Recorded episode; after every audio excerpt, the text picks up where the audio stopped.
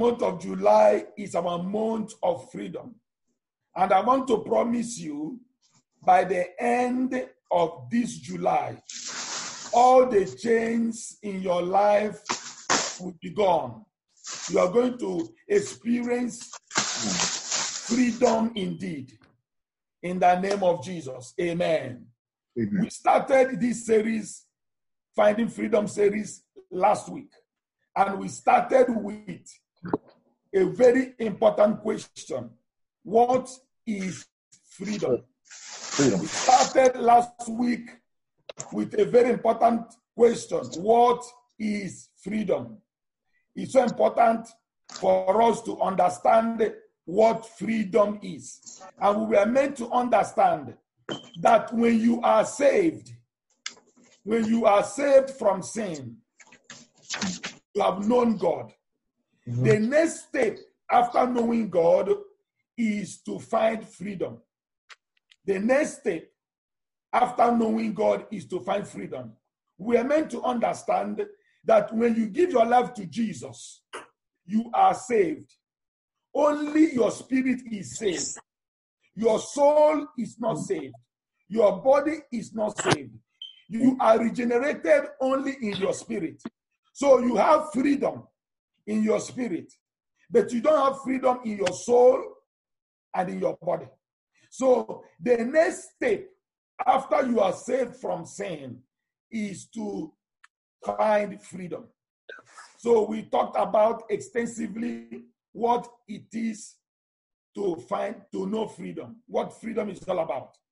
Today, we are going to go a little further to speak on the topic pursuit the pursuit of freedom. This morning, we are talking, we are speaking on the pursuit of freedom. To the pursuit of freedom in this our Finding Freedom series. What is pursuit? When we talk about pursuit, what are we talking about?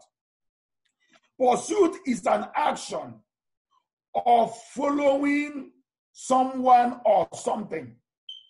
Pursuit is an action of following someone or something. It's an action word of following someone or something. Pursuit is an effort to secure or attain to something. An action word, an effort. Pursue.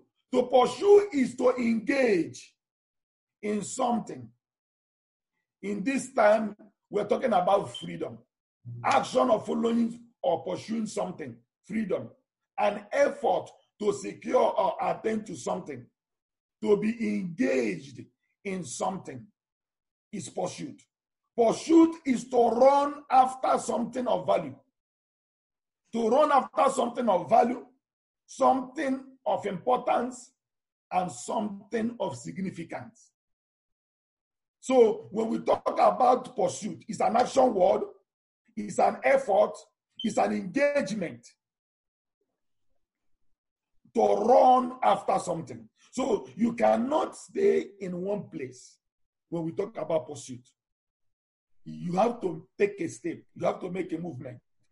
Just as the pursuit of happiness is defined as a fundamental human right, just as the pursuit of happiness is defined as a fundamental human right in the US Declaration of Independence, so also the pursuit of freedom.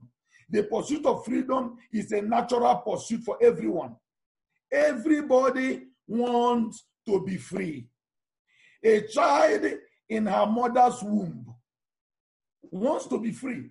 That is why you see a child kicking the mother's womb. Why? Get me out of this place. I hmm. want to be set free. So everybody wants to be free. Freedom is a natural pursuit for everybody. Everybody. Birds, animals, everybody wants to be free. You put a bird in a cage, that bird is struggling to be free. Freedom is a natural pursuit for everyone. The good news is, the good news is, the reason why Jesus came. Jesus' mission on earth is for freedom. The reason why Jesus came is for freedom. In Luke chapter 4, verse 18, the Spirit of the Lord is upon me, for he has anointed me to proclaim good news to the poor. He has sent me, this is Jesus speaking. He has sent me to do what? To proclaim freedom for those that are in chain, for those that are in prison. So the reason why Jesus came is for our freedom. His mission is for our freedom. That's what he told us in Luke chapter 4, verse 18. The reason why I came is to proclaim freedom to those that are in prison. The, book, the Bible says in John chapter 10, verse 10, the thief cometh not, but for to steal, to kill, and to destroy. But Jesus says, I am come that they might have life and have it more abundantly, which means for you to have life in abundance is freedom. You cannot have life in abundance if you don't have freedom. In, in Galatians chapter 5, verse 1, it is for freedom that Christ has set us free. It is for freedom that Christ has set us free, which means you you were set free or you are set free for freedom. You are you were set free for freedom when you give your life to Jesus. Only your spirit is free. Your soul, which comprises of your will, your emotions, and your mind, is not yet free. Your body is not yet free. You are saved. So when you give your life to Jesus, your spirit that is saved, your body needs to be saved, your soul needs to be saved. So it is for freedom that Christ set us free. Oh, powerful. And in first, in you know, in this series, we are using the people of Israelite as our case study. In Exodus chapter 6, in Exodus chapter 6, verse 6, when the people of Israelite were in Egypt, God said to Moses, Say to the Israelite, I am the Lord. I will bring them out of the yoke of Egypt. Remember, if you are in Egypt, you are in sin. You are under the yoke of the Egyptian. You are under the yoke of sin. You are in bondage. So God said to Moses, Tell the people of Israelite, I am the Lord. I will bring them out from under the yoke of the Egyptian. Full stop. There was no semicolon. There was no colon there, which means that phase is over. I will bring them out under the yoke of Egypt. That is salvation. But I will go further. I will free them from being slave to the Egyptians. I will free them. I will bring them out. That is coming out from sin. I will free them. That is freedom. So, which means this place is telling us that you are saved does not mean that you are free. And that is why we see so many saved people. They are still struggling. Sometimes you look at yourself, you say, What is going on in, in my life? Yes, you are saved. It is only your spirit that is saved. Your body and your soul need to be saved. You have been brought out of the yoke of Egypt. So God says, I will go further to free you, to save you. In Exodus chapter 15, verse 9, when Pharaoh left the people of Israel, when he released them, he said, the enemy said, the enemy here is talking about Pharaoh. The enemy here is talking about the devil. The enemy said, I will pursue. I will pursue. They, they are free from my, they are set free from my bondage, from my yoke, but I'm not going to let them go. Mm. I, I wouldn't allow them to get freedom. I mm. will pursue them. I will overtake them. I will divide the spoil which they have. My loss will be satisfied upon them. I will draw my sword. My hand shall destroy them. Wow. So, though you are set free from the yoke and the bondage of Satan, he is not happy. He said, I will not let these people go. I will not allow them to find freedom. I will pursue them. I will run after them. I will make sure that they are spoiled. I will take back their spoil. I will allow them to, to lust. I will put lust in them. I will make sure that they are not going to get freedom. They are saved, but I will pursue them. Look at John chapter 10, verse 10. The, the, the enemy, his plan is to steal, to kill, and to destroy. How can you kill somebody and still want to destroy them? They, they, I have, I will steal, I will kill, and I will destroy them. Wow, that is the wickedness of the devil. So mm. while the devil is pursuing after you, you should be pursuing freedom. While the devil is busy pursuing after you, I will pursue them. I will overtake them. I will steal from them. I will kill them. I will destroy them. While the devil is busy pursuing after you, you know what you should be doing? You should be busy pursuing freedom. While he's chasing you, you should be chasing freedom. You know, after salvation, after salvation, which is knowing God. The next step is to find freedom.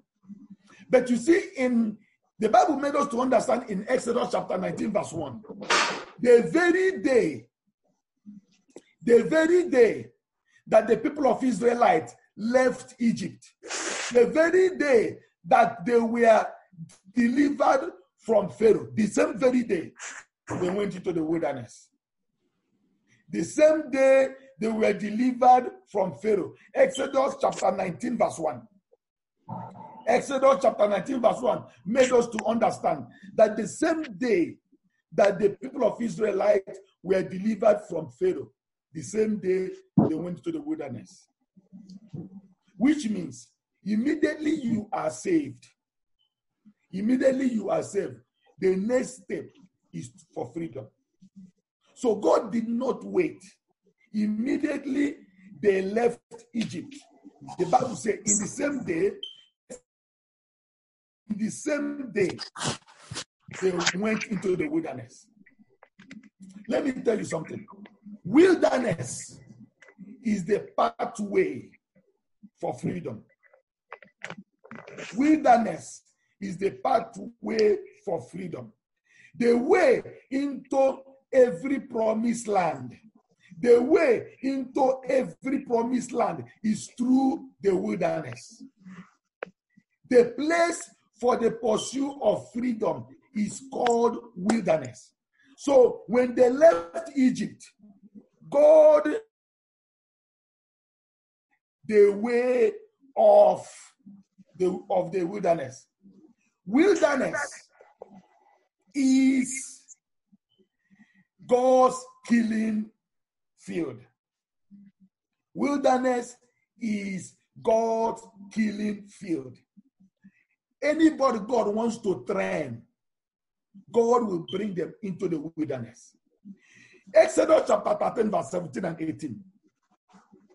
The Bible said that when they came out of Egypt, when Pharaoh let them go, God did not lead them through the way of the Philistines.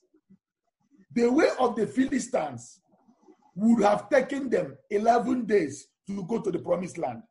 But God did not take them there.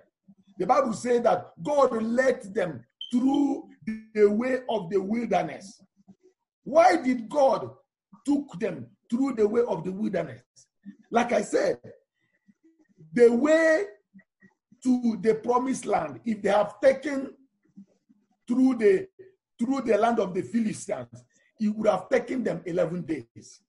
11 days to get the promised land. But God said, No, I'm gonna take them through the wilderness. I have to teach them things. I, I have to train them.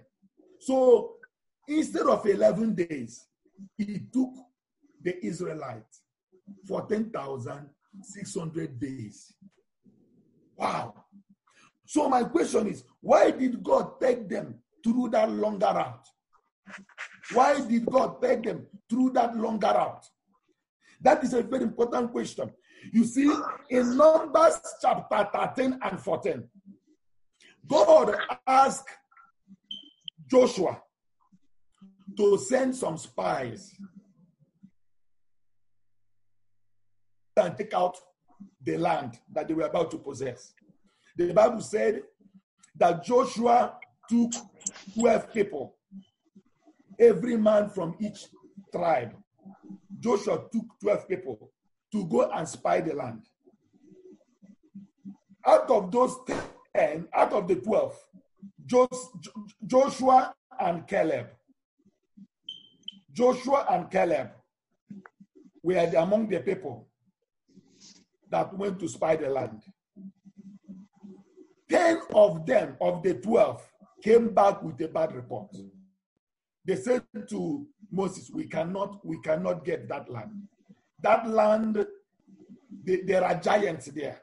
We are like grasshoppers there. We cannot, we cannot overcome that land. We cannot take that land. No. Joshua and Caleb said to them, No. God has promised to give us that land. That land is, is flows with milk and honey, as God has said. We are able to go up and take that country, to possess that land from Jordan to the sea. Though the giants may be on our way to hinder, God will surely give us victory. So Joshua and Caleb told them that we are able. So because of that, God said to them in Exodus chapter 14, verse 30 to 34, God said to them, Since you are saying that you are not able to possess the land, since you think you cannot possess the land, no, pro- no trouble. Your little ones are the people that will possess the land. But for you, your carcass shall fall into the wilderness, and your children shall wander in the wilderness for 40 years. So the reason why God took them through that longer route was because of their unbelief, because of their sin, because of their doubt. God said to them, Every day that you guys, the 40 days, it took them 40 days to spy the land. God said to them, I'm gonna, every day will be one year. Every day you spend to, to spy the land will be one year. So the 40 days that it took them to, to spy the land, God turned it into 40 years. Because of their sin, because of their unbelief. But guess what? In Deuteronomy chapter 8, Deuteronomy chapter 8, the reason why God took them to that long route, the reason why God brought them into the wilderness. And this thing is applicable to us. God took them through the longer route, Deuteronomy chapter 8, verse 2 to 6. God was saying through Moses, remember how the Lord your God led you all the way in the wilderness. These 40 years. Why? Why did God do that? To humble and test you in order to know what is in your heart. The Lord took them through the way of the wilderness to humble them and to test what is in their heart. So the Lord humbled them and caused them to hunger, and He fed them with manna. Wow. So God was teaching them. God gave them bread. God gave them water. God fed them. God clothed them. God put sandals on their feet. So God was trying to know what was in their heart. So God disciplined them through the way of the wilderness. So God was up so that they can observe the commandment of the Lord. What are we saying? God allowed them to go through the long route, one, to humble them. To humble them. You see, you are not ready to be used of God until you allow yourself to be humbled. You go through that process. Humility is what brings promotion. There are so many people, they are so arrogant, they are so proud, they are so, uh, it's all about them. God cannot use you if you are so pompous, if you are so proud. Look at anybody that God uses is somebody that has gone through the way of the wilderness. And the reason why God would take them through the way of the wilderness is to humble them. They were so proud. They were so humble. God does not use a pride, a pride person. There are so many people. God is using them, but immediately pride comes in. Look at Satan, the, the, Lucifer. He was so blessed. He was so, so, so, so talented, so gifted. But the Bible said immediately pride came. God said, No. No matter who you are, no matter your level, I'm going to bring you down. The Bible said, because of pride, God brought him down. So, whenever God is ready to use anybody, the first thing God will do is to humble them, to make sure that they will not see themselves. A lot of people are looking for a platform. A lot, a lot of people are looking for recognition. God does not look, use anybody that is so full of himself. So, for God to use you, for you to fulfill destiny, for you to fulfill purpose, for you to make a difference, God will take you through the way of the wilderness to humble you. The second thing God did for them, God took them through the way of the wilderness to test them in order to know what is in their heart. God was testing them to know what is in their heart. Sometimes what you are going through is a test. What you are going through is a test. God wants to test you to see what is in your heart. And the place God does that is in the wilderness. Wilderness is God's training ground. Wilderness is the place, is a pathway to freedom. You cannot know freedom if you don't know wilderness. So God took them through the wilderness to test what is in their heart. Another factor, the reason why God took them through the wilderness, according to Deuteronomy chapter 8, is to teach them total dependence. God took them through the wilderness to teach them total dependence. You see, when Jesus taught us our Lord's Prayer, he said, Give us this day our daily bread. When God, rained manna to them, God was giving it on a daily basis. God didn't want to give them for a week, for a month. You see, God wanted them to depend upon Him. You say to God, I cannot make it. I need you. I depend upon you. If you can take care of yourself, you are not a candidate for freedom. You see, freedom is not independence. Freedom is not independence. God wants you to depend upon Him. That is why He gave them manna every day. He didn't give them for two days or for three days so that they will come back every day. Give us this day our daily bread. God wanted them to depend upon Him. That was why one cloth they were wearing, they wore one cloth for 40 years. Imagine that. So while they were growing, the size of their clothes was growing. Some of them, their clothes was size two. So as they grew, their clothes kept, kept on expanding to size three, to size four. One cloth, because they were in the wilderness. There is no shopping mall in the wilderness. There is no dry cleaner. There is no laundromat in the wilderness. So God made sure that He will take care of them. One cloth, one shoe. The Bible said their shoe did not grow old for 40 years. So God was teaching them total dependence. God was sheltering them. God was protecting them. In the day, God will bring the cloud. In the night, God will bring the fire. So God was protecting them. So the reason why God took them through the wilderness is to teach them total dependence. The reason why also, another reason God took them through the wilderness is to discipline them. To discipline them. Discipline is necessary for every child. If you are a child and you have not been disciplined, your parents don't discipline you, it means you are a bastard. So God took them through the wilderness to discipline them. All these things, we saw them in Deuteronomy chapter 8, verse 2 to 6. God took them through the wilderness to discipline them. The Bible speaking in Hebrews chapter 5, he says, It is a church, Hebrews chapter 12. When God disciplines you, it means that you are his child.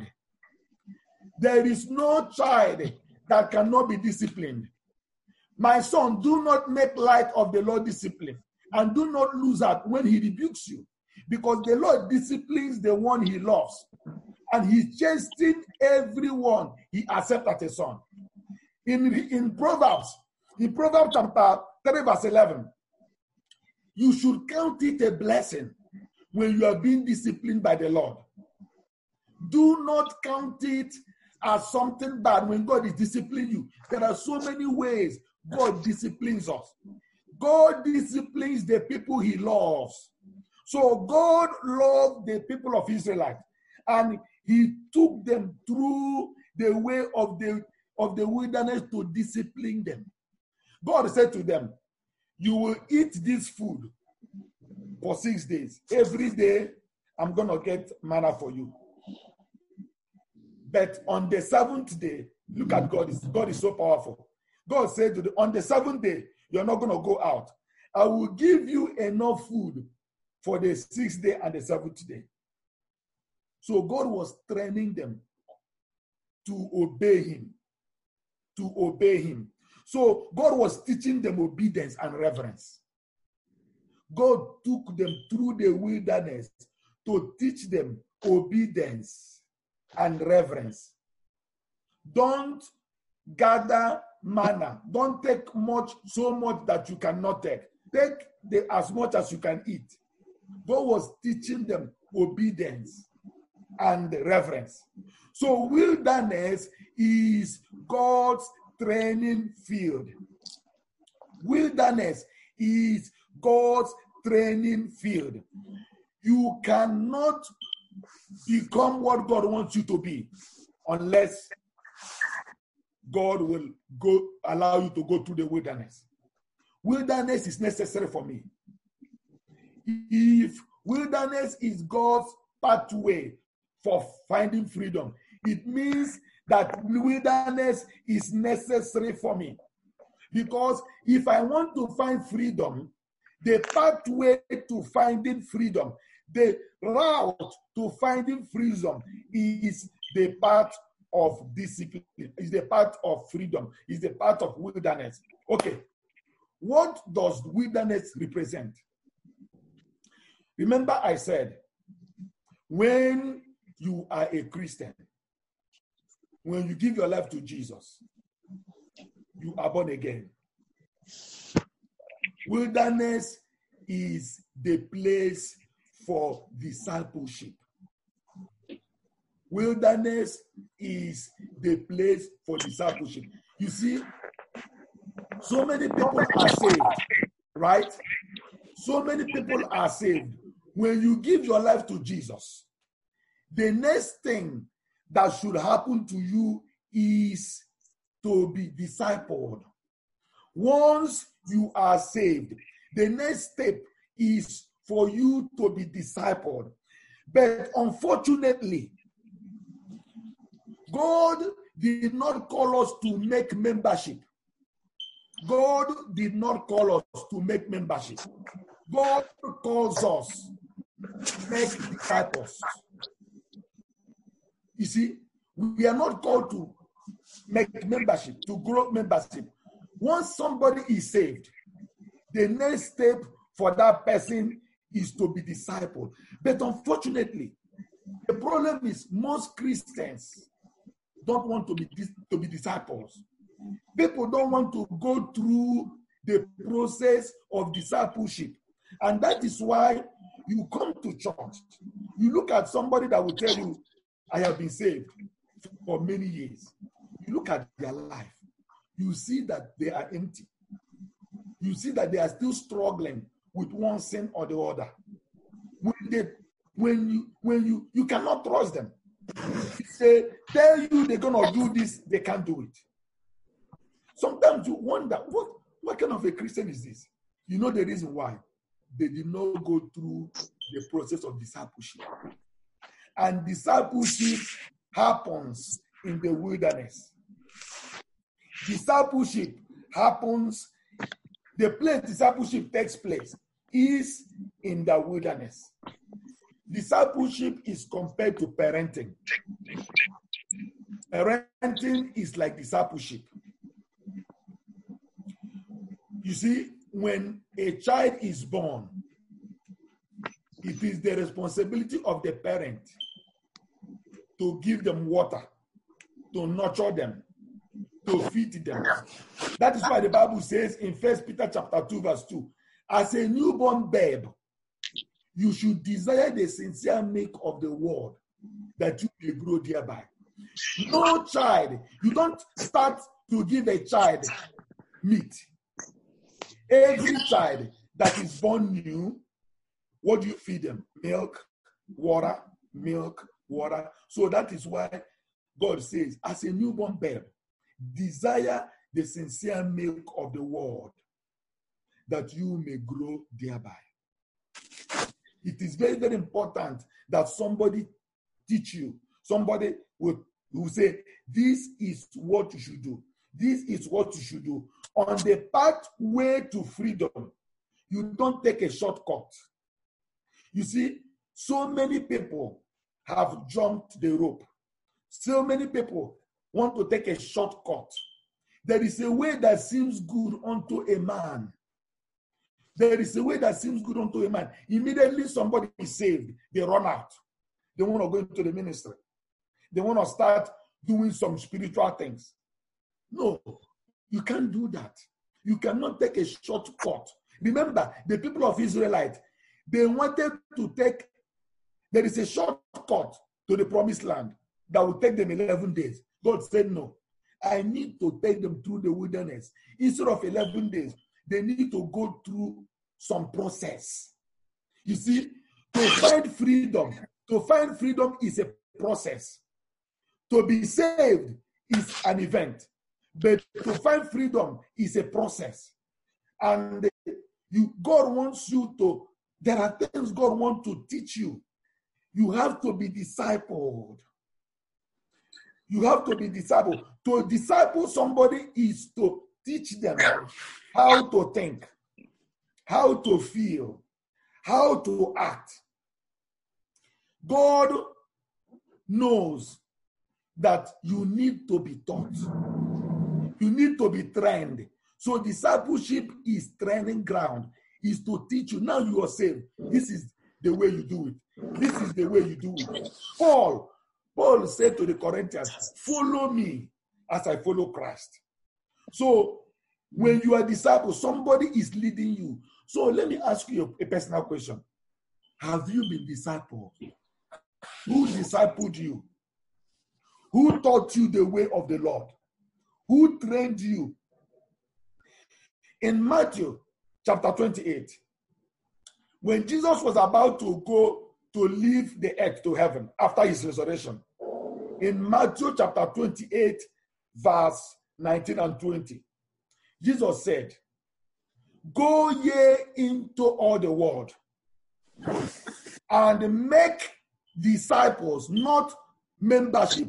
Go ye into all the world and make disciples of all nations, baptizing them in the name of the Lord, in the name of the Father, Son, and the Holy Ghost, teaching them, teaching them to observe all that I commanded you. So, in the place of discipleship, is the place of teaching. You teach people how to obey God. You teach people how to follow God. Discipleship is the ABC of Christianity. In discipleship, you teach people A, B, C of Christianity. Everybody has to go through it. Anybody that did not go through discipleship, that person will not last. That person will not be rooted and grounded in the faith. Discipleship is very important.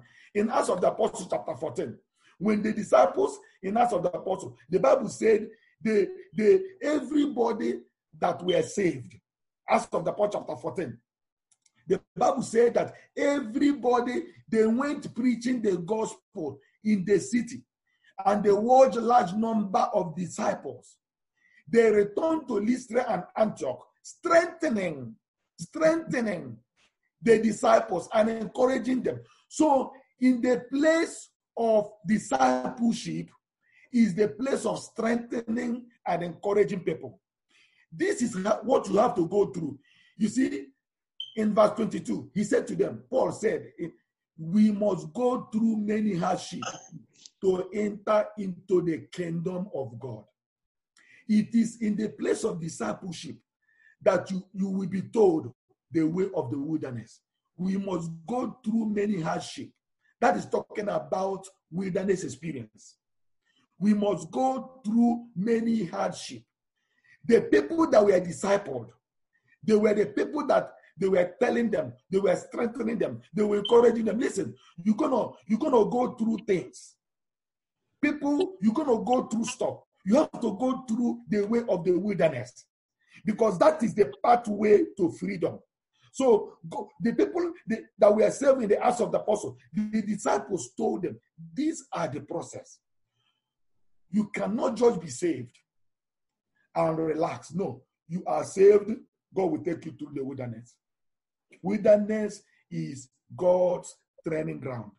And it is in the place of the wilderness that you will be discipled. There is a man called Apollos.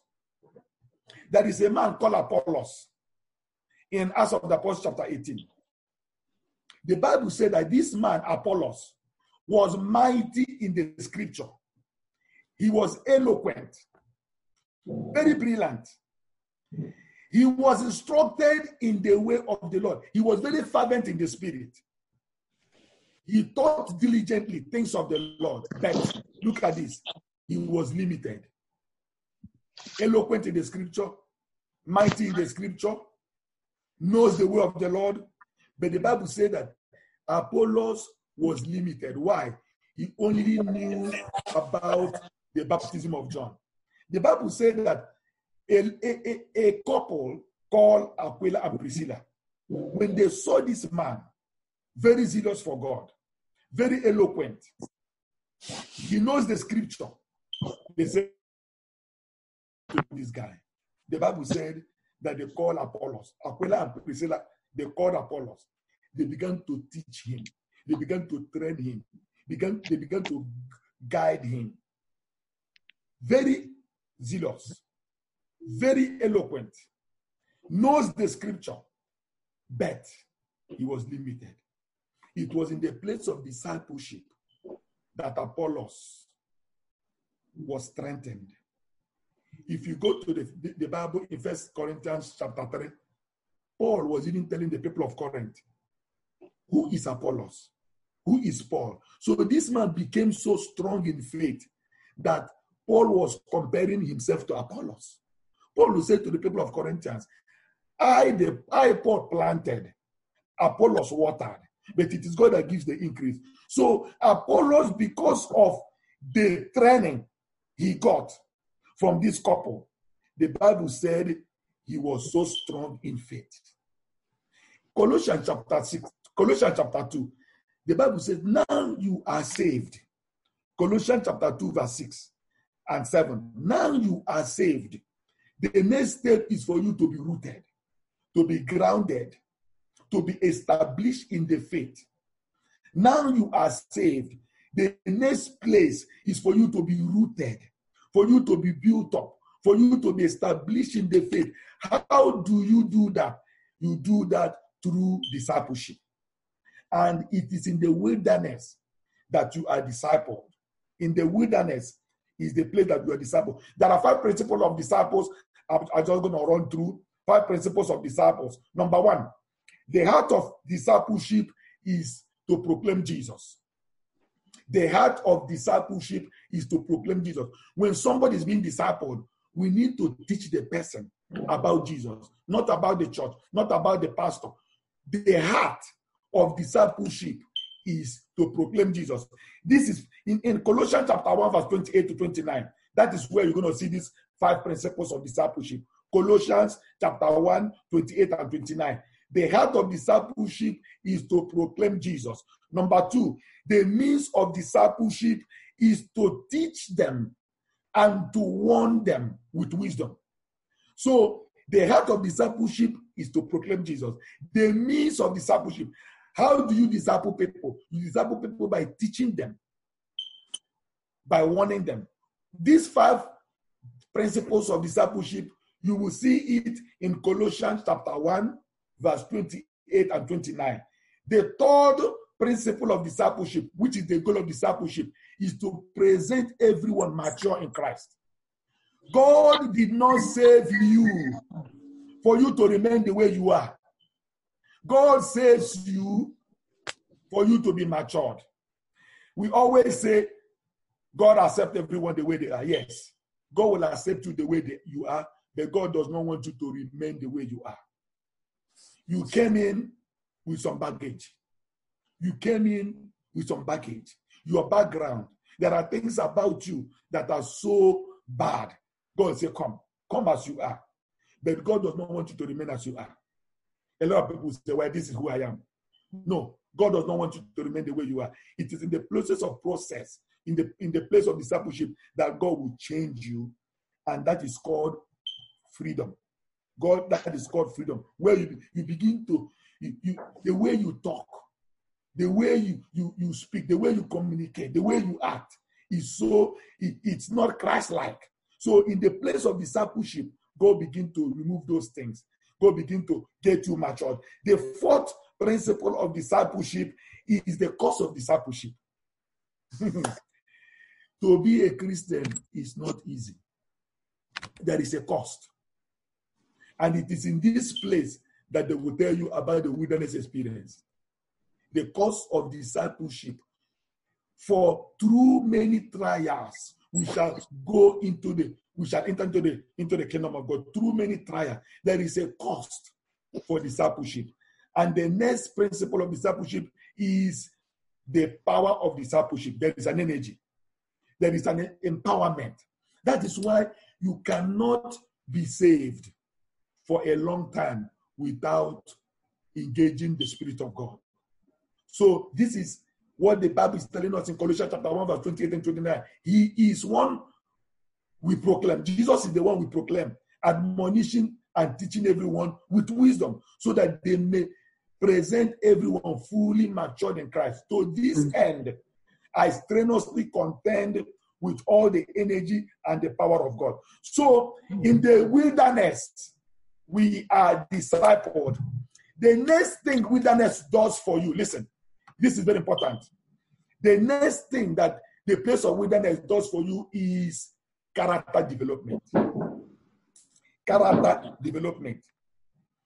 When the people of Israelite, when they left Egypt, Egypt did not leave them. The Israelites left Egypt, but Egypt has not left them. They left Egypt, but they were carrying Egypt into the wilderness. So God said, for them to go to the promised land, for them to find purpose, for them to make a difference, they cannot come into the promised land with the mentality of Egypt. So I will, I will allow them to go through the wilderness to take away Egypt from them, to remove Egypt from them. So God took them through the way of the wilderness. Look at in Exodus. In Exodus chapter 6, 16, verse 3. While they were in the wilderness, they have left Egypt. They were still craving. They were still craving for the meat. And the children of Israel said unto them, Would God we would have died in, the, in, in Egypt, where we were eating bread, we were eating cucumber, we were eating melon, we were eating fish. So while they were in the in in in in on their way to the promised land, they were still thinking about Egypt. Mm. They were still thinking about the food they were eating in Egypt. They were still thinking about the melon, the cucumber. Wow. So while they left Egypt, they were still having Egypt in their mind. Number chapter 11. We remember the fish. We remember all those things we were eating in Egypt. Mm. How we wish we are going back to Egypt. So God said, okay, if I leave these people the way they are, they can't take Egyptian mentality to the promised land. So I'm going to allow them to go through the wilderness so that I can remove Egypt from them. So the plan of God was to bring them through the way of the wilderness to remove Egypt from them. How do you remove Egypt from people? By renewing their mind. By renewing their mind. Be not conformed to this world, but be transformed by the renewing of your mind. Be transformed. You see, they left Egypt. They were saved, but their mind was not saved. They were still thinking about the sin they used to do. Have you seen people? Sometimes they are saved. All of a sudden, they begin to sing the worldly song they used to sing while they were in Egypt. So they begin to fantasize the thing they were doing in Egypt. You know why? Their mind is not yet renewed. So God allowed them to go through that process, to go through Egypt, to go through the wilderness, please, so that their mind will be renewed. It, wilderness is the place of crushing. Wilderness is the place of crushing where you are developed. Wilderness is the place of crushing where God will change you. Where God, God will, in fact, there are some times if you are fasting, you begin to see some things that is coming up in your life anger. There was a day I was fasting. I was fasting, three days fast. I was driving on a highway. A car passed me. Immediately that car passed me. I don't know where this anger came from. I was so angry. I wanted to overtake that car again. I'm like, where did you what? Oh, the Spirit of God said to me, you need to deal with that thing. You need to deal with that anger. You need to deal with it. So there are some things that crops up. There are some things you still think, you still fantasize. You need that caution. You need to experience wilderness experience for that thing to get out of your mind, for your mind to be renewed. It is in the place of crushing that grapes are turned, turned into wine. In the place of crushing, where you are developed. You see, a grape cannot turn into wine except that grape, grape is crushed. For a grape to turn into wine, that grape must be crushed. So it is in the place of wilderness, the place of finding freedom, that God will crush you. It is in the place of finding freedom that cross will turn to crown. Everybody, before you can wear a crown, you must have a cross. No cross, no crown. So it is in the place of wilderness that your cross, which is your challenge, the temptation, God will, when you overcome them, then instead of a cross, you get a crown. It is in the place of wilderness, in the place of crushing, that your pains, your pressures are turned into power. Let me tell you, you cannot become God, what God wants you to be, except you go through some stuff. There are some pressures of life God allowed those things to come to you so that He can develop you, so that He can grow you. So, the place of, you see, Paul said in Galatians, let nobody trouble me, for I bear in my body the marks of the Lord Jesus. Galatians chapter 6. Let nobody trouble me, for I bear in my body. It is in the place of wilderness that you get scars, scars. And those cars, God will turn them to a star. You cannot have a star. You cannot become a star if you don't have a scale. There is a scale. So I don't know if you have noticed that those God is going to use the most, everybody God is going to use the most, He always crushes them the most. God is going to use you the most. He will always crush you the most. Your, your trials and your temptations and your challenges are synonymous to your level. So when God wants to use a man, the first thing he does is to crush that person. I've never seen anyone. There is no one that did exceptional things in their in their lives that didn't enjoy exceptional crush. For you to do exceptional things for God, you have to endure exceptional crushing. God will crush you. look at look at Joseph. Look at what Joseph went through. If God had told Joseph, Joseph, you're to go through prisons, you're to go through abuse, you're to go through, your, your, your family members will, will betray you. But at the end of the day, you're going to become a star. You're going to become the governor. Joseph would have said, God, no, no, I don't want it. So God does not show us the process of our freedom. But when it is all over, you'll be like, wow. Not all crushing is from the devil. Not all crushing is from the devil. There are things that will come to your way. You'll be like, God, no, let this, let this cup pass over. And God say, no, no, no. This cup, this cup will not pass over you. You need it. You need it. Not all crushing is from the devil. You cannot, you see, the Bible says that it pleased the Father to crush the Son. Isaiah chapter 53, verse 10. Yet it was the Lord's will to crush Jesus. Because God knew if this guy is not crushed, he cannot fulfill destiny. So, not all crushing is from the devil. There are things you cannot rebuke away. You, there are things you cannot rebuke away. You have to go through it. God will allow you sometimes to go through some challenges of life to develop you, to train you, to make you the man and the woman He wants you to be. So God allowed the people of Israel to go through things. They saw Red Sea. They passed through stuff because God wanted to develop them. God wanted to train them. There is this quote, is one of my greatest quotes. When God wants to do an impossible task, when God wants to do an impossible task, he takes an impossible individual and crushes him. When God wants to do an impossible task, he takes an impossible individual and crushes him so that he can become a mighty tool in his hand.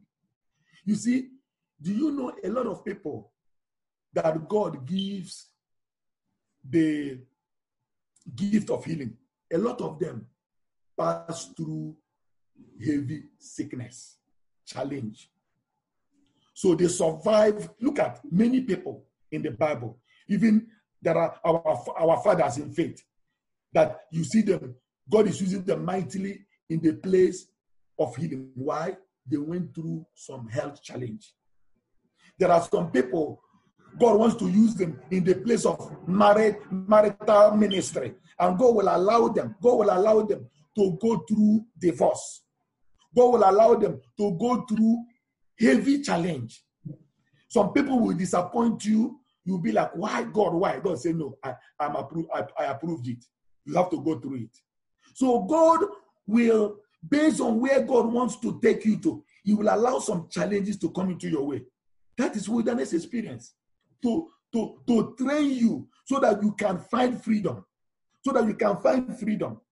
Before we can pray, Thy kingdom come, we must be willing to pray, My kingdom go.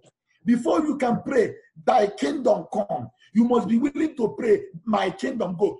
You have to come to the place where you don't have any other thing to rely on. Jacob ran, ran, was running from God until one day he said, God, enough. I am ready. The Bible says that he fought with God and God dislocated him. You know why God dislocated him? So that he can lean on God. The Bible says that Jacob was going with, with, with on, on leaning on something, leaning on a cane. A whole Jacob. God dislocated him so that he can become the man God has called him to be. You see, the reason why it's very important for you to pursue freedom. You cannot fulfill destiny if you have some things in your life that you need to deal with. That is why next week we're going to be talking about addictions. Addictions. We're going to, we call it soul therapy. There are some things that you have to go through. There are some things you have to allow yourself to surrender. You have to willingly say, God, enough of this kind of life, enough of pornography, enough of masturbation, enough of enough of enough of cheating, enough, enough, enough of lying, enough of committing fornication. Enough, and you are a Christian. You are a Christian. You are a Christian. You have been you have been delivered from Pharaoh. You have been delivered from Egypt. You have not yet found freedom. So by next we're going to be talking about these processes. You see, the place of character is very, very important. There are so many people God wants to use, but God said, with this kind of lifestyle, I cannot use you. I cannot use you. So integrity is not perfection. Integrity is not perfection. Integrity is a consciousness, an intentional effort to remain consistent. So, in the place of character development, that is where you build integrity, where your yeah is yeah and your no is no. Integrity is not perfection, but a conscious, intentional effort to remain consistent, irrespective of the circumstances. Your character is sound when you come to the place of wilderness, where you say, God, I surrender. I'm gonna, we're gonna do the next place. I'm gonna stop here. We, we, uh, there are other things I wanted to say, but I'm gonna stop after this one. The next place for wilderness experience, why God want to take you through wilderness experience, is to be Christ-like. Is to be Christ-like. Christ-likeness is the reason why God will allow you to go through the wilderness experience. Let me tell you, you are not saved to be a blessing to others. You are not saved to be a blessing to others. You will inevitably become one. The reason why God saved you, the primary reason, is to conform you to the image of His Son. Honestly. You were not saved to go to heaven, remember? You were saved for works. But the primary purpose of God saving you is to look like Christ. To become like Jesus is your primary calling. Every other thing is secondary. We come to church so that we can change. As we behold Him, as we behold Him as in a mirror, what happens? We are changed from glory to glory from glory to glory. So the real freedom and abundant life is not in the things you have or in the things you do. For example, we say oh, uh, to have abundant life is to be rich, is to have anything you want. No, no, no. It's more than that. The real abundant life is how much of Christ's image do you reflect? How much of Christ's image do you reflect? Can you, is there anything about you that look like Christ? The Bible says in Acts of the Apostles, chapter 11, verse 26, they were called Christian first in Antioch.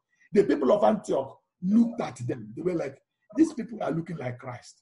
That is what Christianity means. Christianity is a relationship. You look like Christ. You behave like Christ. And all these things takes place in the wilderness where God will change you where God will transform you, where God will renew your mind, where you begin to look like God. That is what God wants to achieve in our lives.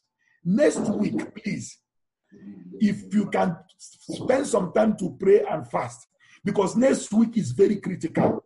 We're going to be going to the lab. We're going to be talking about addiction, so therapy. We have known what freedom is. We have known how to pursue freedom. It is in the place of wilderness that you pursue freedom. Immediately, the people of Israel were delivered from Pharaoh, from, from sin. They moved into the wilderness.